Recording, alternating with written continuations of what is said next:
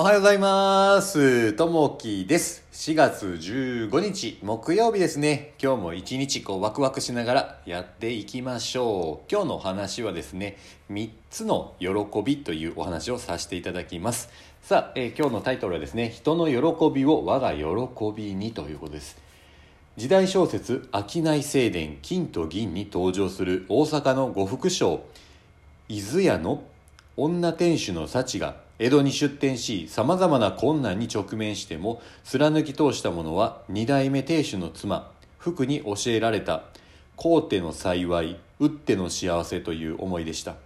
皇手の幸いとは顧客が欲していたものを手に入れて心から喜んでいる姿です。また打っての幸せとは販売した側が顧客の喜びを目の当たりにしてその喜びを共有している姿と言えます。この自他ともに喜び合える満足できる姿こそが事業商売を推し進めていく上で最も大事な心構えです。相手を満足をさせて喜んでもらうにはあらゆる知恵を絞り出し日々の取り組みに生かしていかなければなりません。つい目先の利益にとらわれて顧客の喜びや要望を後回しにしていないかどうか改めて日々の仕事を振り返ってみましょう。合わせて仕事に限らずさまざまな人間関係においても相手が喜びことを考える心を持ちたいものです。今日の心がけ喜びを共有しましょうというとこですね。この喜びっていうのがですねやっぱりね自分だけが嬉しくてまあまあ良くないですしやっぱ相手がね喜んでくれるのが一番いいということで私もあの滋賀県生まれでですねあの滋賀県の方のまあ近江商人って言うんですけれどもこういったところでですね昔から言われている言葉があってですね打ってよし買うてよし世間よしこの3つですね打って振る方もいいと買ってる方も嬉しいとまたそれが世間の皆さんもとってもいいとこの三拍子ですねこれすごいですねと思ってこれ考える人がですねやっぱりまさにそうですよね。あの自分だけがこう打ってねこう利益を得て金持ちになっても何にもこう嬉しくないですよね。やっぱりこう買ってる人もそれを喜んでくれてまたねそれに皆さんに貢献できるこう寄付をしたりとか周りの方がこう喜んでる姿そういったものがね一番あれば嬉しいですね。あの仕事に関してもそうです。まあ売っていいわけじゃなくて売るだけけじゃなくてやっぱりその買ってくれる人が喜んでくれるとこですね。私もずっとこう営業してますけれども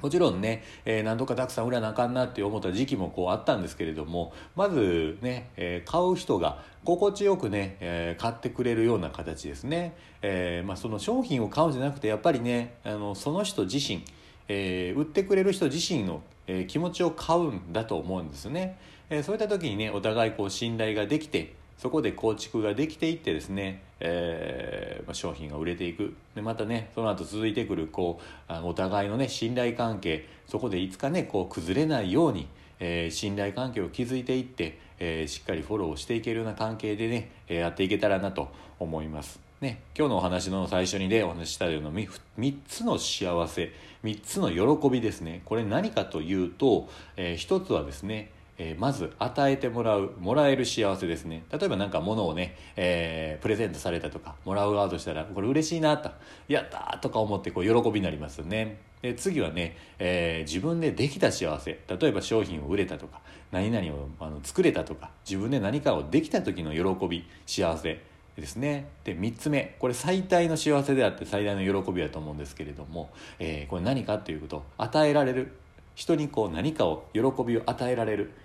例えばまあ寄付もそうですし、えーうん、気持ちもそうですね。人にこう喜んでもらえることに、えー何かをこうプレゼントする。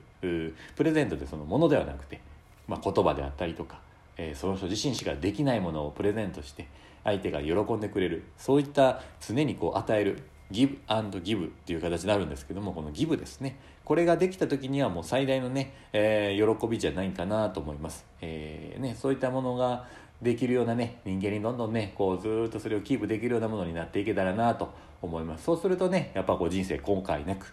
進んでいけるんじゃないかなと思います。さあ今日も聞いていただきましてありがとうございます。またあのいいねコメントあればお待ちしております。今日もあなたにとって最高の一日になりますように。じゃあねまたね。バイバイ。